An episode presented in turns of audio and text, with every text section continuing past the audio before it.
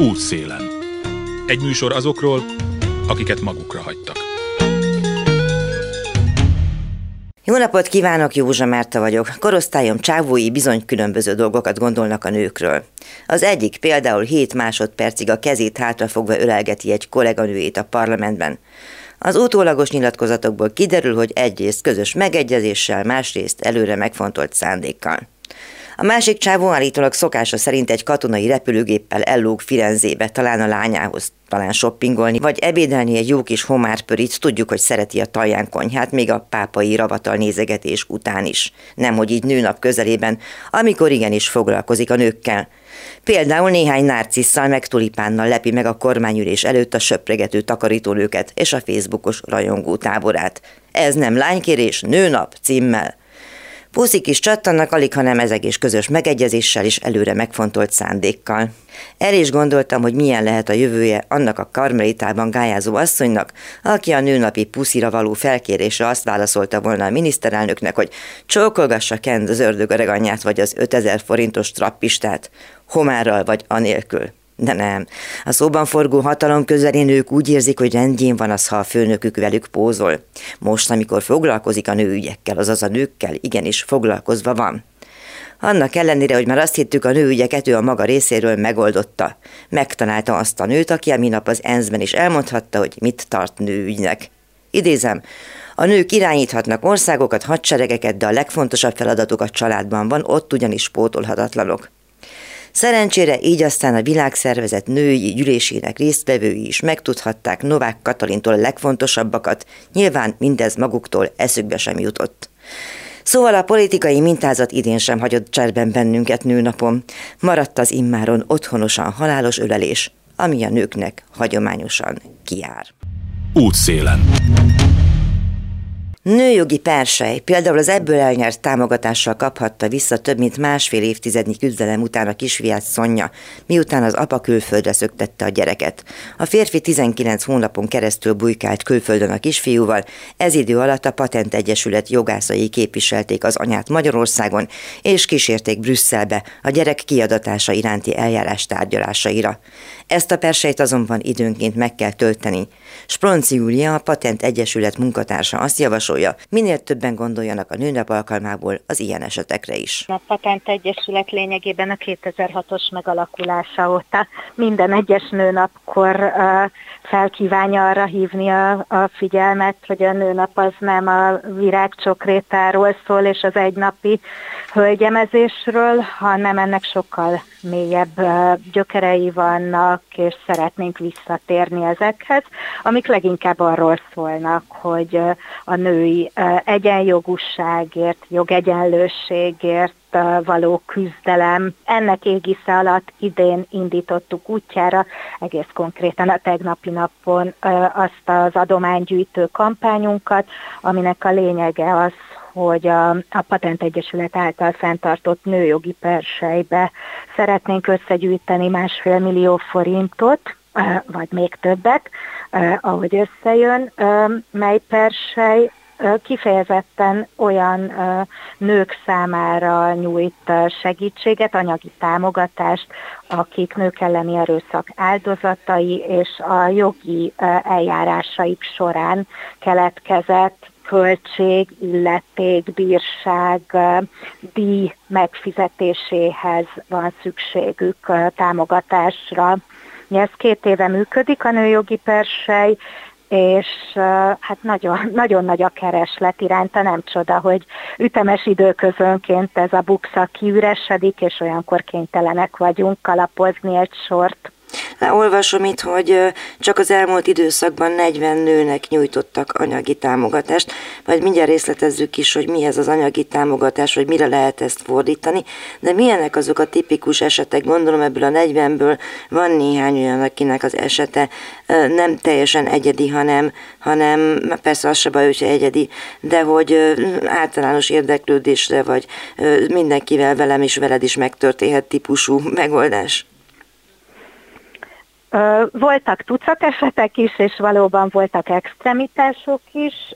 Ami a legáltalánosabb, azok, azok a kapcsolattartáshoz fűződő esetek. Ezek jellemző módon arról szólnak, hogy erőszakos apához nem akar elmenni a gyerek, és a, a bíróság pedig ennek kikényszerítésére a gondozó szülőt, legtöbbször az anyát elkezdi presszionálni a rendelkezésére álló eszközökkel, többek között büntetéssel, bírsággal, illetve a másik fél részére a perköltség vagy eljárási költség megfizetésére való kötelezéssel. Tehát mi ezeket az eseteket ugye kényszer láthatásos ügyeknek hívjuk, amikor egy gyereket így az akarata és a jó szándéka ellenére valóban külső presszúra által küldik a különélő szülőhöz, vagy kényszerítik inkább. Ilyenből rendkívül sok van, és nagyon sok megérkezett a Perselyhez is,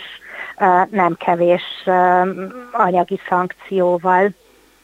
Tehát gyakorlatilag arról beszélünk, hogy mondjuk van egy bántalmazó apa, akihez az édesanyja nem engedi a gyerekeket, vagy nem meri engedni, vagy a gyerekek nem akarnak elmenni, az apa pedig küzd a saját igazáért, és emiatt aztán a gyerekét nevelő, amúgy is általában kevés pénzből nevelő anyának olyan költségei származnak, amelyet lehetetlen kifizetni. Mm, így is leegyszerűsíthetjük, igen. Általában ezekben az esetekben ugye a gyerek kézzel lábbal tiltakozik az ellen, hogy, hogy a másik szülőhöz kelljen menni, mert hiszen vannak konkrét sérelmei, tehát elszenvedett maga is valamiféle abúzust, és emiatt nyilván nem szívesen megy oda, de... De, de a bántalmazók azok szeretik az igazságszolgáltatás szerveit uh, arra használni, hogy őket megtámogassa, és ebben a témában azt kell mondjam, hogy a, a bíróság az uh, elég szívesen kiszolgálja ezeket az igényeket, és nagyon cizellált uh, ilyen kényszerítő mechanizmusa van arra, hogy rászorítsa a gyerekét egyébként óvóvédő uh, és az érdekeit képviselő szülőt arra, hogy igenis érje el, hogy mégiscsak elmenjen oda, ahova nem akar menni. Most, hogy volt egy pár olyan eset, ahol tragédiával végződött az, hogy az apa mégiscsak muszáj volt, hogy találkozzék a gyerekekkel, és erőszakosan, illetve gyilkosan lépett föl, most nem változott a, mondjuk a hatóság, mondjuk a bíróság, mondjuk a családjogi intézmények, meg egyáltalán az ezzel foglalkozó szervezeteknek az álláspontja, vagy nem finomult-e? Sajnálatos módon nem tapasztaljuk, hogy ezek a nagy portkavaró, tényleg tragikus uh, gyilkossággal végződő esetek uh, meghozták volna azt a hatást, hogy így ennek kapcsán egy kis revíziót tartsanak ezek a szervek, és esetleg átgondolják, hogy ez a rendszer nem jó. Mi úgy tudjuk, hogy még a konkrét esetekben is egyébként uh, nem történt meg ez a fajta konklúzió vonás, és egyáltalán az önvizsgálat, és annak a megállapítása, hogy valamit tévesen ítélt meg a hatóság, a bíróság, mert sajnálatos módon ezek az ügy, ügyek így nem a rendszerhibaként vannak tálalva, hanem úgy, mint egy-egy ilyen extrém eset, amit a bíróság például nem láthatott előre. Mi azt gondoljuk amúgy, hogy ezek az ügyek nem, nem a nagy semmiből érkeznek, mindegyiknek van előzménye, és biztosan állíthatom, hogy mindegyik meg is le, lehet, mindegyiket meg is lehetne előzni megfelelő tudással, felkészüléssel, és különösen a bántalmazás természetrajzának az ismeretében, de nem váltották ki ezt a fajta változást még oly tragikus ügyek sem. Előfordul, hogy időszakban előjöttek.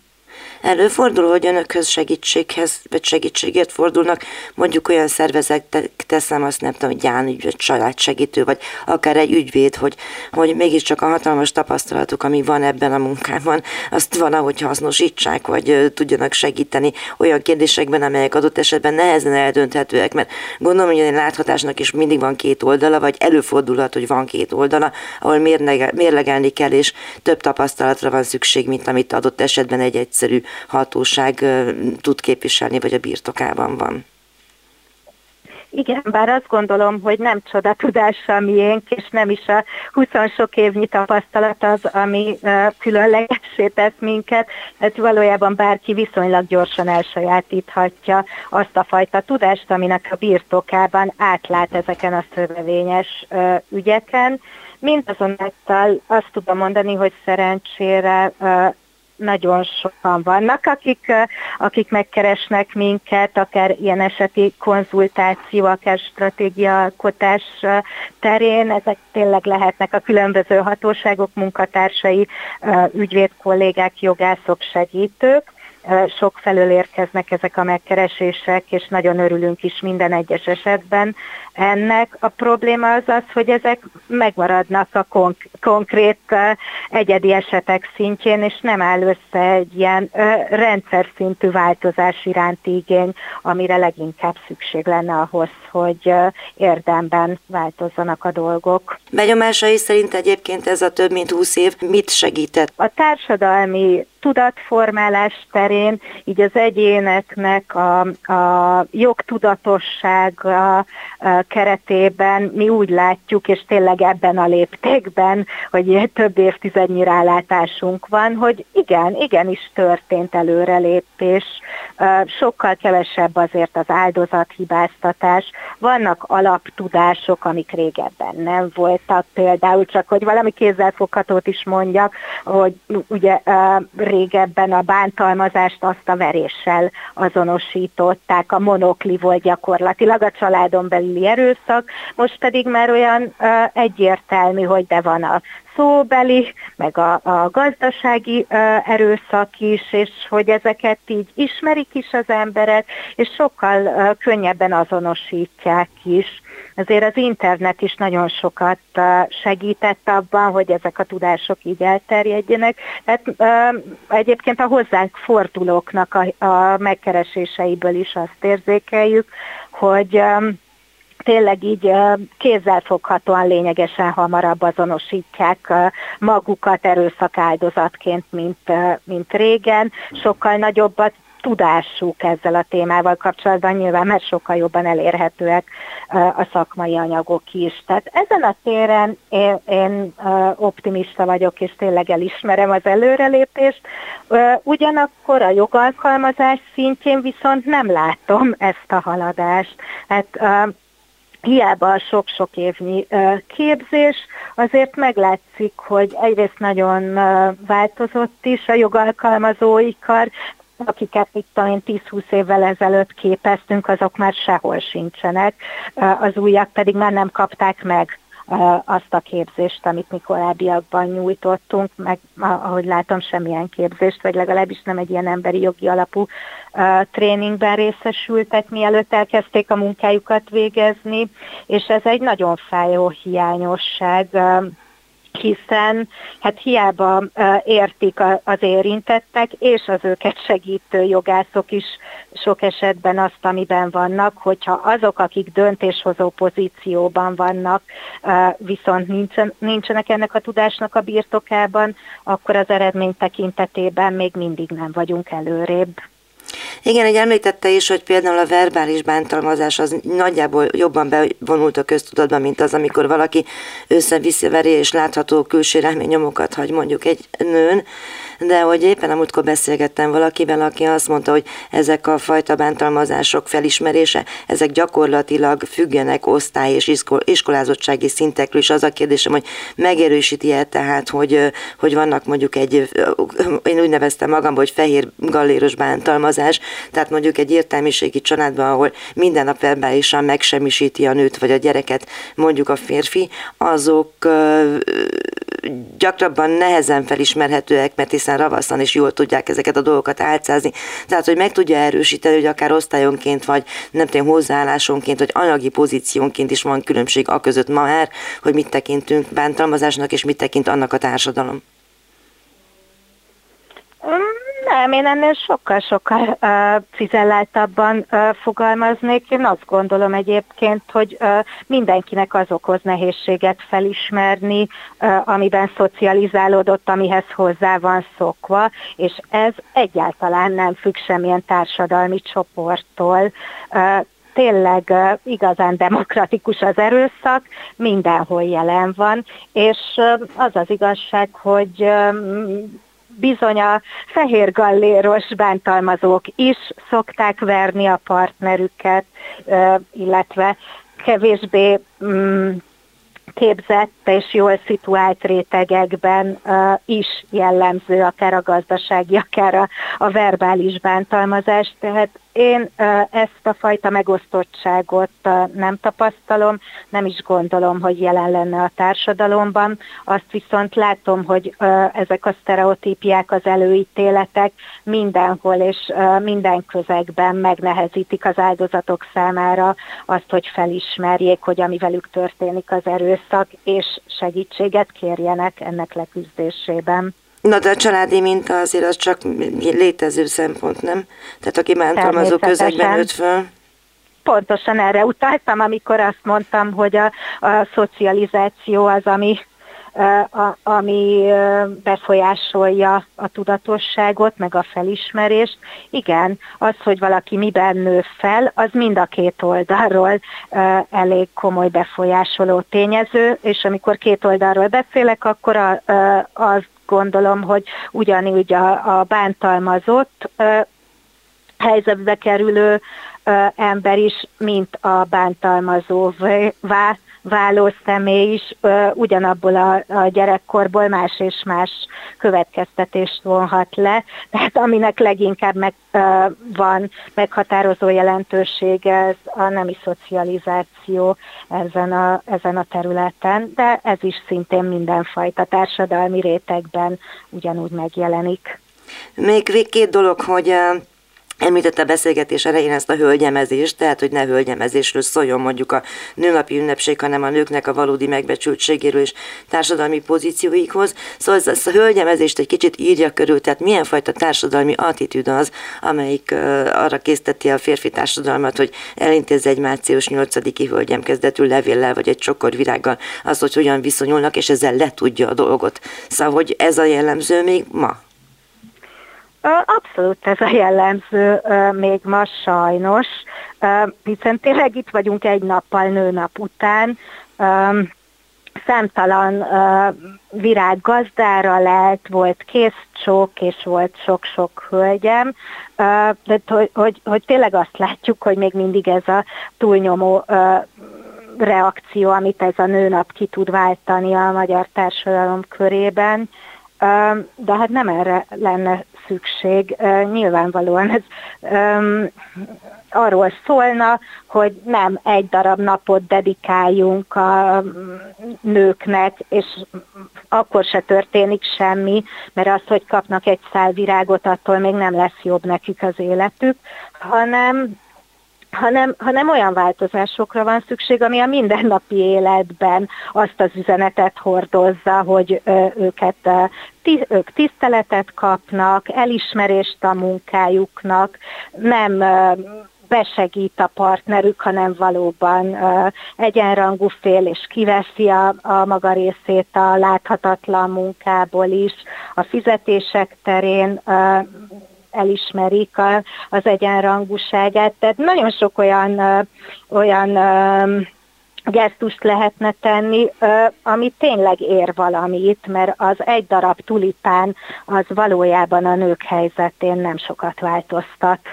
Hogyha most jelképesen használom azt, hogy nőjogi persely, és arra gondolok, hogy ebbe a perselybe nem csak pénzt kellene tenni, hanem a döntéshozóknak is bele kellene tenniük legalább a tiszteletet, de különféle egyéb intézkedéseket is. Mondjuk szokták volt emlegetni például a női kvótát a politikában, és Magyarország ebben tényleg sereghajtó az Európai Unión belül, és sok sokkal fejletlenebb országban és sokkal több nő ö, kap megfelelő politikai pozíciót és figyelmet. Ugyanakkor meg a kormányzat tesz gesztusokat, mondjuk most a, a politika, a köztársasági elnök is nő. Ezek a dolgok, ezek inkább kirakatok, vagy valamennyire tudnak-e használni a nőügyeknek?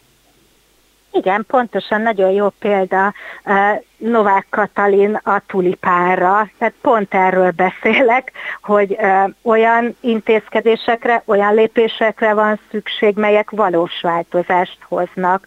Az, hogy biológiailag ö, nőnemű a köztársasági elnök, ö, aki egyébként nem képviseli azokat a jogokat és érdekeket, amiket ö, a, a nőtársai valójában igényelnének, azt gondolom, hogy egy semmi, hiszen a hatás kell néznünk. Ő egy, pont az, a, az az alibi, vagy kirakat tevékenység, amire az imént utaltam. Hát, ha megvizsgáljuk abból a szempontból, hogy valamely intézkedés milyen valós változást, és mondjuk legyünk optimisták, pozitív változást hozott a nők életében, akkor azért arra kell, hogy jussunk, hogy sok ilyen nem történt az elmúlt években, évtizedben. Vagyis ez nem volt meg semmit egy ilyen kirakat rendelkezés, vagy kirakat kinevezés? Hát egész konkrétan a köztársasági elnök nő neme, az sajnálatos módon nem, sőt, hát Novák Katalin az rendszeresen ostorozza például a nőknek az abortuszhoz való hozzáférését, ami ugye egy alapvető joga a nőknek, hogy ne legyen korlátozva a döntéshozataluk ezen a téren, és most úgy tűnik, hogy pont a nőnemű köztársasági elnök részéről támadás fenyegeti ezt az amúgy régóta törvényi szinten is biztosított lehetőséget. És befejezve a konkrét nőjogi perselyhez, a Patent Egyesület perselyhez, mit tegyen, aki azt gondolja, hogy szeretne ahhoz hozzájárulni, hogy a kapcsolati vagy bármifajta erőszakot átesett vagy elszenvedett nőknek segítséget, jogi, anyagit, stb. Tudjanak nyújtani? Mi a teendője? Hát mindenkit arra biztatnék, hogy látogasson el a Patentnek a Facebook oldalára, ahol a részletek le vannak írva, egyébként két eklatens esetet ismertettünk is röviden, hogy milyen példák voltak a közelmúltból, amiben a persely segítségével részt tudtunk venni. Itt nagyon pontos instrukciókat adtunk, hogy hova kell menni és mit kell csinálni, de valójában nem olyan bonyolult a dolog, az adjukössze pont hu oldalon keresztül várjuk a felajánlásokat, és természetesen leginkább a hosszabb távú adakozásnak örülünk, bár ez egy egyszeri akció és egyedi kampány, és kitűztük a másfél millió forintot, de nyilvánvalóan a másfél millió forint az pillanatok előtt el fog fogyni, úgyhogy a rendszeres adakozókat várjuk leginkább, és ezért vagyunk hálásak, hogyha valaki hosszú távon elköteleződik a céljaink mellett. Spronz Júliával, a Patent Egyesület jogászával beszélgettem a Nőjogi Persely nevű kezdeményezésről, amely ötletet ad arra, hogy mit lehet tenni nőnapon és máskor az obligát virágcsokor átnyújtása mellett. Tartsanak velem a műsor második részében is. Bukovszky András, az Aligai Fürdő Egyesület elnökhelyettese arról beszél, hogy hogyan próbálja egy Mészáros Lőrinchez és Tiborcz Istvánhoz köthető cég elérni azt, hogy bármit beépíthessenek, a Balaton-aligaiak még a vízpartra se tudjanak lejutni. A hírek után. Józsa Márta vagyok, azt kérdezi Bukovszky András, az Aligai Fürdő Egyesület elnökhelyettese, hogy milyen érzés volna, ha nem mehetnék ki többet a Margitszigetre, mondjuk mert valaki odaépítette a villáit. A balatonaligai partot már többen megkívánták, korábban Rákosi is kisajátította, majd Kádár János is ott üdülgetett a párttársaival. Pillanatnyilag egy Mészáros Lőrinchez és Tiborcz Istvánhoz köthető cég igyekszik elérni, hogy lehetőleg minden az övék legyen. A helyiek pedig küzdenek a jogaikért. Bukovszky András például hosszú ideje. Balatonaligán úgy érzik, hogy a mostanában tervezett beruházások, és ez a mostanában ez nem ma kezdődött, hanem évekkel ezelőtt, hogy a kutya nem tartja be azt, ami az alaptörvényben van. Magyarázza ezt el, nekem ezt mondta így korábban telefonon, hogy itt van a kutya elásva. A kormány nemzetgazdasági szempontból kiemelt ügyé nyilvánította. Most képzeljük el, hogy holnaptól tilos a belépés a Margit-szigetre. Egy vállalkozónak odaadja a kormány az egész területet. Nincs beleszólás, az önkormányzat és a lakosság keze meg van kötve. Az önkormányzattól még azt a kis lehetőséget, a településképi véleményezési eljárást sem kell alkalmaznia. Itt valóban a Klubariga területén, negyvenhét hektár ez a terület, Három éve hozták ezt a nemzetgazdasági ügyé minősítést, kizárólag szálloda építésre, turisztikai fejlesztés címén. Valójában a fejlesztő koncepció szerint szállodaépület nem épül középtávon, egy telken lenne majd valamikor, csupán zárt villa és lakóparkok készülnek. Ezzel a teljes turisztikai fejlesztés lehetetlenné válik. A kiemelt projekté minősítés jól láthatóan semmilyen közcélt nem szolgál, éppen ellenkezőleg azt könnyíti meg, hogy a magánérdek a közérdek szempontjait felülírja. A kormányrendelet egy balatonparti településen az összes területrendezési jogszabályt felülírta. A Klubariga egyetlen négyzetmétere sem lehet közterület. Csak sorolnám, hogy hatszáztíz méter parti sétány közcélú használatát tiltja.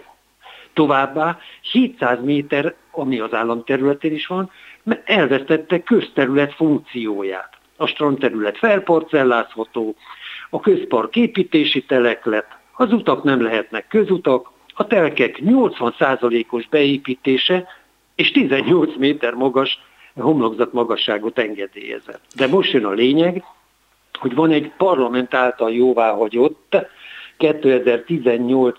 évi száz harminckilences törvény, a területrendezési törvény, és ez a kormányrendelet ütközik ezzel. Például ez előírja, hogy a Balatonpart megközelíthetősége közérdek. Továbbá a Balatonparton kijelölt zöld területek, nálunk ugye ez négy egész három hektár, ez is építési telek lett a két móló között, a strandterületek nagysága nem változtatható meg, nem csökkenthető. És ami a legfontosabb nekünk most, a parti sétány hossza sem csökkenthető. Na most van egy parlament által jóváhagyott törvény, és ezek után jön egy kiemelt nemzetgazdasági ügy, és egy balatonparti területen, a, a falunak az egyetlen vízpartján, ami ugye összesen ezerötszáz méter a, a vízpartit, ebből ezerháromszáz méteren van parti sétány, kitiltja a magyar lakosságot. Hát egyszerűen én meggyőződésem, hogy ez alaptörvényellenes. Úgy adták el alig a kettőn ezt a tizenhárom darab telket, ahol a parti sétány húzódik, hogy a kormányrendelet megtiltja, ezért ő a parti, partig kiszabályozta a tizenhárom darab telket, és eladta. De valójában a, a kormányrendelet a szállodaépítésre vonatkozik, és az ő koncepciójuk szerint pedig ez zárt villapark milliárdosoknak. A telkéket eladták, és most ott fogunk nézni nyáron, hogy kerítések lesznek a parti sétány helyén, és ott fognak majd ők építkezni. Eladták, megjegyzem, a Kádár villát és a Castro villát is, ezek egyébként helyi védelem alatt állnak. És ezt szeretném a... is, egy kicsit igen? leírnám el, hogy ezzel a Klubariga kifejezést azt ismerjük tulajdonképpen az elmúlt rendszerből is, mutassuk be a hallgatóknak, hogy miről is beszélünk. Tehát kezdjük ott, hogy mi is a Klubariga, így történetileg. Hát a Klubariga egy területe volt valamikor ezerkilencszáznegyvennyolcig Balatonaliga telep és központja. Itt van a templom, itt van a községháza, egyébként a Castro villával szemben. Ez a terület, mivel nagyon szép területről van szó, Rákosinak ezerkilencszáznegyvennyolcban megtetszett, és gyakorlatilag fegyverrel elüldözték itt a több mint száz ingatlan tulajdonost, kártalanítás nélkül hagyták el a falu központot, és ezerkilencszázötvenháromra már a térképről is eltüntették Balatonaliga települést. Ma is ugye Balaton világossal egyesülve létezik. Tehát mink, nálunk ezért érti meg talán mindenki, hogy több mint negyven évig csak a löszfalról nézhette a magyar lakosság, ahol a hatalmasságok különböző jaktozásokat, és, és, és itt volt ugye Fidel Castro, Honecker, Ceausescu, ugye Kádár időben is, ugye a teljes központi bizottság vezérkara itt nyaralt Aliga kettőn, azoknak készültek itt a villák. Ez volt a tiltott város. Na most ugye államosították a rákosiék valójában, most pedig ennek az inverzét láthatjuk, ahol gyakorlatilag a magyar lakosság elől elveszik a vízpartot. Újra. És ennek már megvan, úgy látszik, a történelmi de hagyománya. Igen, de elvileg megvannak az eredeti tulajdonosai, azt tudja, mert azoktól kártalanítással vették el. De most ami a legfélelmetesebb az egészben, hogy a közfunkciókat azt tudni kell, hogy kétezer-négy év körül, kétezer-három kétezer-négy, hát sok tüntetést, de nagyon nagy tüntetést szerveztünk, és elértük a szocialista kormány idején, hogy már jogszabályok tartalmazták, hogy a Klubariga területén tíz hektár állami tulajdonban marad, így is van ma is, és ebből hét hektár közterület. Magyarul a három út, a négy egész három hektár közpark és a parti sétány a strand előtt. Ezek után teljes békében, nyugalomban éltünk, addig, amíg meg nem jelent ugye a faluban ez Mészáros Tiborcz, most pedig a Bayer Property vagy Bayer Consum nevű cég hat hónapja. Na most amióta megjelent ez a cég, azóta felgyorsultak az események, a nyugalomnak vége van, szabálytalan eljárással öt épületből álló, hatszintes, százöt lakásos társasházat akarnak a Löszfal platójára feltenni, amit tudni kell, több mint negyvenöt méter magas szintkülönbség, egy szakadéknak a platója, és ott van a Löszfalunk, ahol gyakorlatilag ebbe az engedélyezési eljárásba, a tervekbe eldugtak hétszázötven méter függőleges szakadófal, magyarul Aliga fehér szikláinak az elbontását egészen az akaratjai kapuig.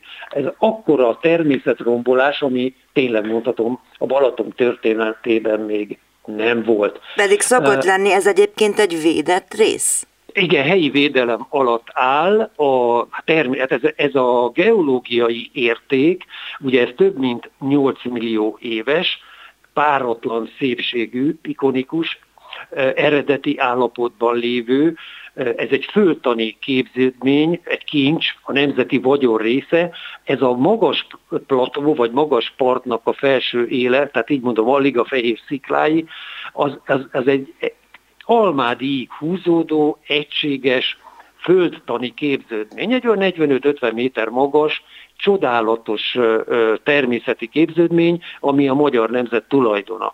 És sehol nem lehet ezt megsérteni, tehát a, a magaspart teteje és az égbolt között nem lehet hatszintes épület. Egyébként sem lehet településképileg, mert ugye földszintes épületből áll a, alig a település, meg minden balatonparti település. Kilátásvédelmet sérti, a rálátásvédelem súlyosan, ez a két érték egyébként, ezt nem tudja felülírni szerintem a kormányrendelet, és, és oda tették volna ezt az, ép, ezt az épületet, végrehajtható lett az építési engedély, és január huszadikán, és akkor mi huszonharmadikán keresetet nyújtottunk be, kértük a jogvédelmet, azonnal állítsák le, mert január harmincadikán már megnyitották az építési naplót, a bíró helyt adott a kérelmünknek, leállította az építkezést azonnal, és március elsején tárgyalta már a bíró, a bécsi törvényszék, és megsemmisítette az építési engedélyt. De valójában számunkra rendkívül fontos, hogy alig a fehér szikrái megmenekültek. nyolc millió éves eredeti állapotban lévő természeti csoda, legjellegzetesebb védendő értéke Aligának is. Ebben biztos, hogy megmenekültek? Úgy értem, hogy most nem, ebben nem, mi történik? Egészen biztosak vagyunk benne, mert nem fogjuk hagyni. Hát ebben biztos, ezért vagyunk biztosak. Mekkora falu Aliga, mennyien nyaralnak ott? ezernégyszázhúsz lakosú település, állandó lakos, jóval több ezer üdülő ingatlan van, azok is egy része családi ház, tehát budapesti, székesfehérvári ingatlan tulajdonosokról van szó, akik kizárólag azért vettek itt valamikor ingatlant, mert a Balatonpart és a fürdési lehetőség miatt. Ugye négy-öt-hat ezer emberről beszéltem most, fogjuk úgy fel, hogy ők az üdülősök. Összességében nyáron, amikor szezon van, itt több mint tízezer ember nyaral, és vízpart nélkül maradunk. Tehát mi leszünk az egyetlen olyan település, amely már közterületen nem tudja megközelíteni a nemzeti kincsünket, a Balatonpart. Itt arról van most szó, hogy egyetlen egy embernek, egyetlen egy fejlesztőnek a magán érdeke miatt, ugye itt, amikor ilyen Balatonra néző panorámás lakók fognak kialakulni, százöt darab, hatalmas, többszörös áron fogja tudni eladni a beruházó. Tulajdonképpen egy tisztán magánérdeket szolgáló beruházás miatt bontják el a mi Aliga Fehér Sziklái nevű magaspartunkat. Eddig mindent megakadályoztunk, olyan, mintha nem is lett volna a kormányrendelet. A múlt szezonig is Aliga kettő parti sétányát ugyanúgy mentünk mindig, ahova eddig is mentünk. Tulajdonképpen a papír még most is erről szól, nem? Tehát minden, még elő, minden, minden egység megvan, csak a kormány fölülírta az összes építésügyi jogszabályt, a településrendezési szerződéseket, a, annak érdekében, hogy itt egy, egy, egyetlen egy magánfejlesztőnek az egyéni érdekei megvalósulhassanak. Kinek érdeke, hogy a szakadó falra oda tegyen hat szintes épületet, öt darabot, alatta egy ötven méteres szakadékkal mi lesz azokkal az épületekkel? Ki fogja elhelyezni azt a háromszázötven-négyszáz lakót? Mert ugye az önkormányzatnak lakása erre nincsen.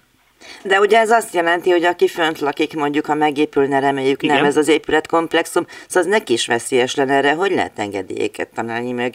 Hát az engedélyezési eljárás is a megszokott módon történt. Először is az építésügyi minisztérium összehívott egy országos tervtanácsot, és ez a tervtanács megállapította, hogy a település képileg az épületek megfelelőek, és támogatják, hogy megvalósuljon, jó, csökkentve, csendesítve a magasságát. Kiadta az építési engedélyt a kaposvári kormányhivatal. Ezzel az országos tervtanáccsal úgy leülnék egy vitára, itt mondjuk ebben a rádióban, hogy magyarázza már meg nekem, hogy egy földszintes, négy egész öt méteres homlokzatmagasságú településen hogy fér bele a település képbe egy tizennyolc méteres épület. Amikor a Rózsa utca húszból például az egyik tagunk kinéz majd a, a teraszáról, és ott fog látni egy tizennyolc méteres tűzfalat, harminchét méterre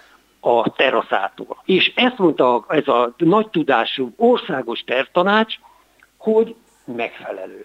Településképpen nem ütközik, hát szóval erről ennyit. Utána beszéljünk a kaposvári kormányhivatalról.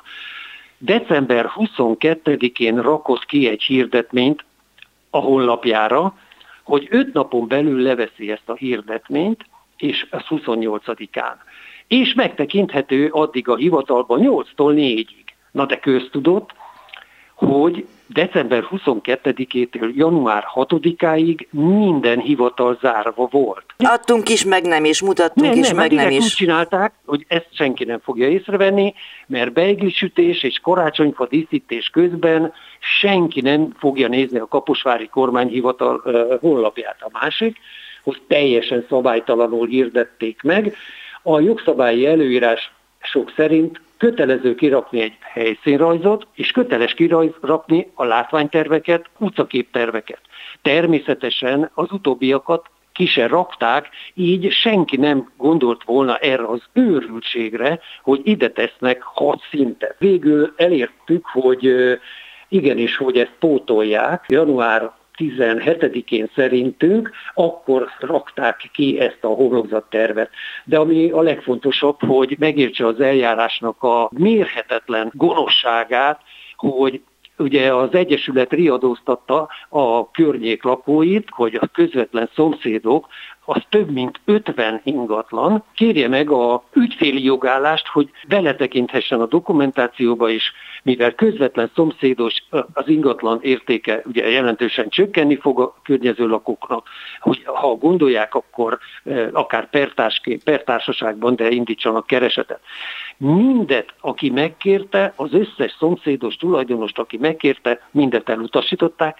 Azt mondták, hogy menjen bírósághoz az ő döntésük ellen, ha akar. Na most gondolja el, hogy azért nagyon sok nyugdíjas ember, amikor olyat kap, hogy fogadjon fel egy ügyvédet, hogy a kormányhivatalnak ezt a hat... Hát ugye a kormányhivatal lett volna vele szemben a alperes.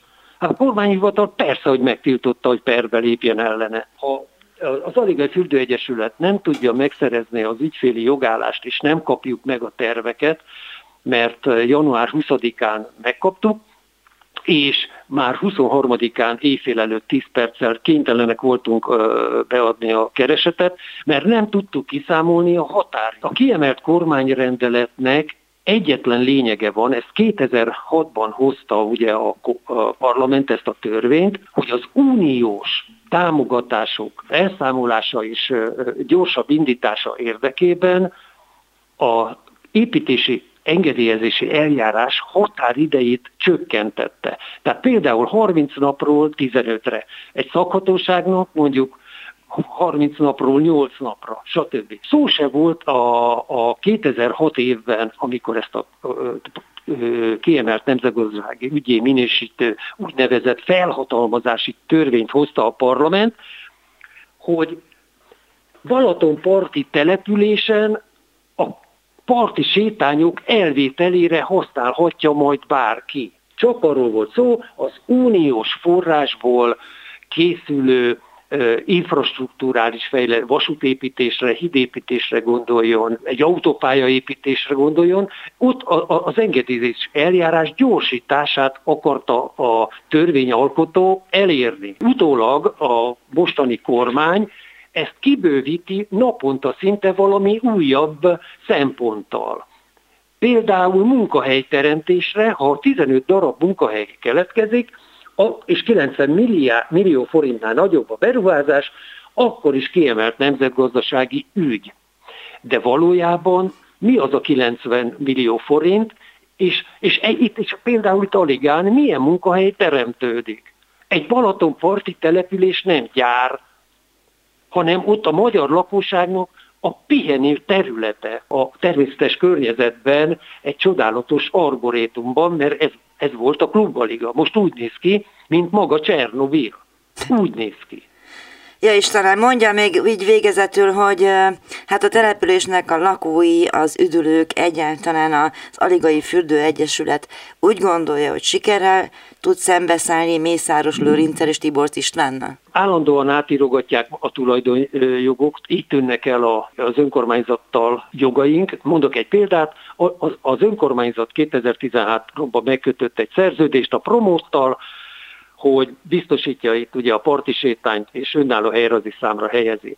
Most ugyanez a promót ugye eladja. Ez az ingatlanfejlesztő cég. Igen, ez, ez az ingatlanfejlesztő. Eladja a cég, eladja magántulajdonosoknak, milliárdosoknak úgy, hogy tehermentesen. Na, hova tűnt a önkormányzat és a magyar lakosság joga?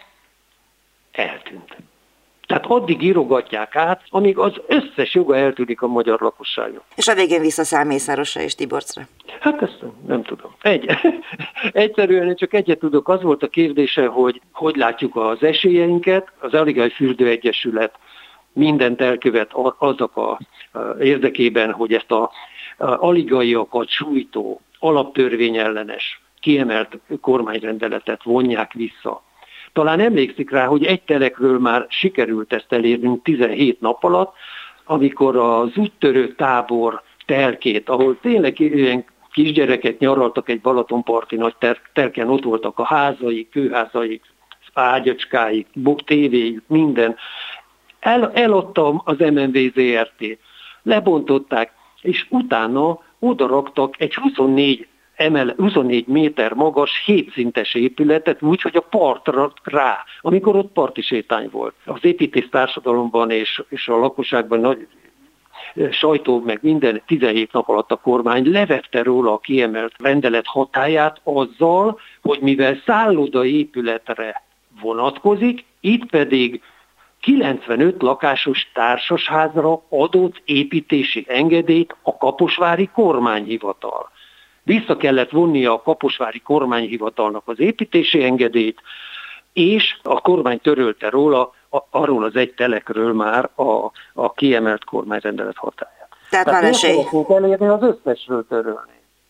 Bármi áron. Hát akkor csak annyit, hogy akkor majd követni fogjuk ennek a beruházásnak a sorsát. Értettem az ajánlatot, hogy szívesen vitatkozna is az építési ügyi hatóságban, mi szívesen adunk rá lehetőséget mi nálunk, nagy és hogyha ez így mindegyik összejön, és sok meg, sikert. Meg az országos tervtanácssal is, ami, ami, ezt, ami ezt jó, ami ezt támogatólag elfogadta. Úgy leülnék velük, megmondom őszintén, hogy hát azért ez aztán már tényleg, hogy ilyen okiratokat, hogy, hogy, le, szóval, hogy mondjam, van egy szakmai elvárás mindenkitől. Hát hogy lehet ilyeneket engedni? Hát az építész társadalomnak fel kéne sikítania, az építési hatóságnak ilyet nem szabadna engedélyezni. Mondja meg, hogy fordulhatott az elő, hogy az építési hatóság egy szakadó falra, egy csúszásveszélyes, minden, minden aligai tudja, hogy a löszfal alatt vannak telkek, ott a vízóra aknában minden évben följön negyven-ötven centibe a löszfal. Azt tudja, mit jelent? Hogy ennyire él és mozog az a löszfal, az, az, az, az nem egy építési terület. Erre rátenni hat, hat szintes beton tömeget, öt darabot. Hát ez, ez egy aktív mozgásban lévő csúszásveszélyes terület. A műsor első felében Spronz Júliával, a Patent Egyesület jogászával beszélgettem a nőjogi perselyről.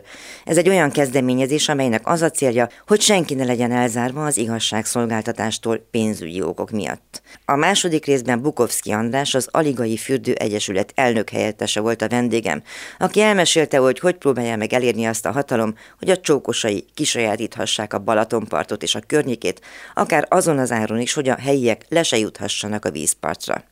Az adást a double-u double-u double-u pont klubradio pont hu oldalon és a podcast felületeinken hallgathatják vissza, leveleiket a józsa pont márta kukac klubradio pont hu oldalon várom. Tartsanak velem a jövő héten, és köszönöm figyelmüket, Józsa Mártát hallották. Önök az Útszélen adását hallották a Klubrádióban.